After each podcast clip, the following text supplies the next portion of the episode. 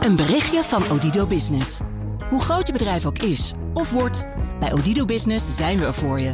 Met unlimited data en bellen en met supersnel en stabiel zakelijk internet. Ook via glasvezel. Ontdek wat er allemaal kan op odido.nl/slash business. Het kan ook zo. Wetenschap vandaag. Onderzoekers willen met behulp van DNA uit de voetsporen van ijsberen beter in kaart gaan brengen hoe het met de dieren gaat.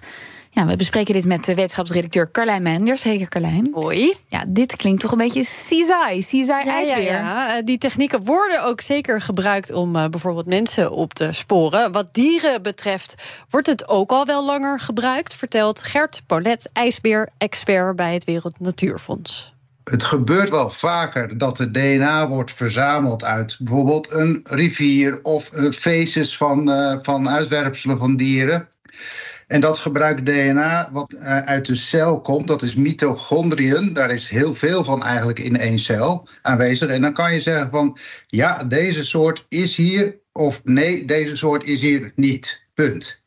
Dit nieuwe onderzoek wat wij hebben ontwikkeld samen met die, echt die experts, die probeerde ook DNA uit de celkern te halen. En als je dat lukt, dan kan je ook een individu weten te onderscheiden van andere individuen. Dus dan kan je gaan tellen. Ja, en dat willen ze al heel graag uh, beter kunnen, vooral in hele afgelegen gebieden. Mm -hmm. En dat lukt dus met deze techniek. Maar die informatie haal je dus echt alleen uit zo'n pootafdruk? Ja, ja, dat lukt hier dus mee, ja. In dit geval is het natuurlijk superhandig, omdat het heel ver afgelegen gebieden zijn waar bijna niemand komt. Laat staan wetenschappers die er af en toe eens een keer een expeditie doen.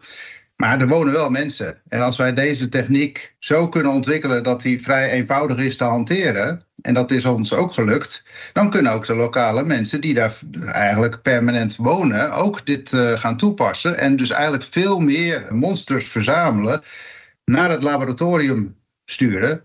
En kijken van hoeveel ijsberen hebben we het hier nou eigenlijk over in dit stuk van het Noordpoolgebied bijvoorbeeld. Ja, en een van de mooie dingen hieraan is natuurlijk dat je de dieren zelf helemaal niet hoeft uh, lastig te vallen hiermee. En het relatief goedkoop kan. Want normaal zou je bijvoorbeeld met een helikopter rond moeten gaan ja. vliegen. Dat soort dingen. Tellen. Dat is duur en ingewikkeld. Maar dan denk ik wel, hoe krijg je zo'n pootafdruk in de sneeuw? Naar het lab? Ja, dat, nou, dat is een hele goede vraag. Het vraagt wel ook om wat moeite en uh, nauwkeurigheid. Uh, ze hebben wel al laten zien dat niet-wetenschappers dit ook prima lukt. De inheemse bevolking van Alaska heeft bijvoorbeeld al meegewerkt aan een test hoe het gaat. Je zoekt een spoor, stap 1. je doet uh, netjes handschoenen aan. Dat moet allemaal echt keurig gebeuren. Je, doet, uh, je schept uit uh, zoveel mogelijk voetafdrukken... eigenlijk met een steriele lepel dan die sneeuw. Laat dat smelten.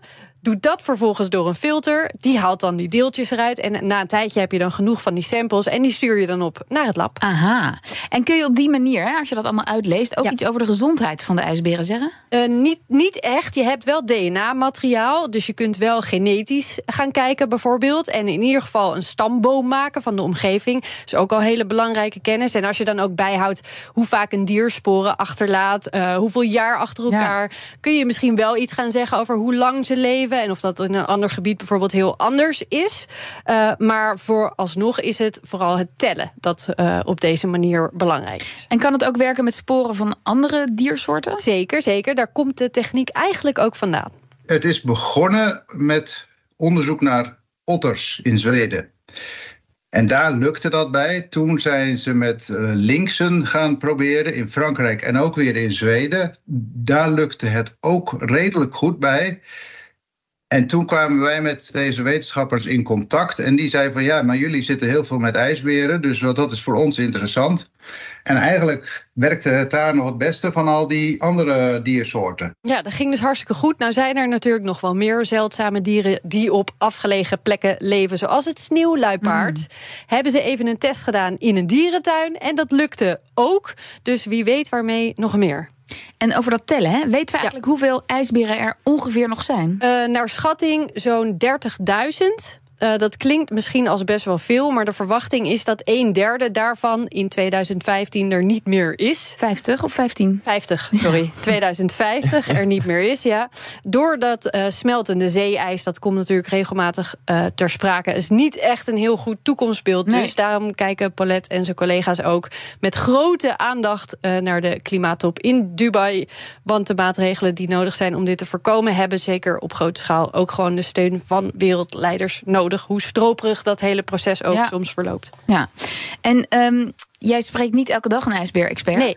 Dus was je ook nog benieuwd of die nog. Heeft hij nog wat leuks mee? Te Zeker. vertellen? Ja, ja, ik hoopte al dat je hier naar ging vragen. Want ik, ik was wel benieuwd of hij nog een ijsberenfeitje voor ons had. Hiervoor neemt hij ons even mee naar wat de, de ijsbeermoeders op dit moment aan het doen zijn. Die vind je rond deze tijd namelijk in hun ijshol. Ze zijn niet in winterslaap, ze zijn bij.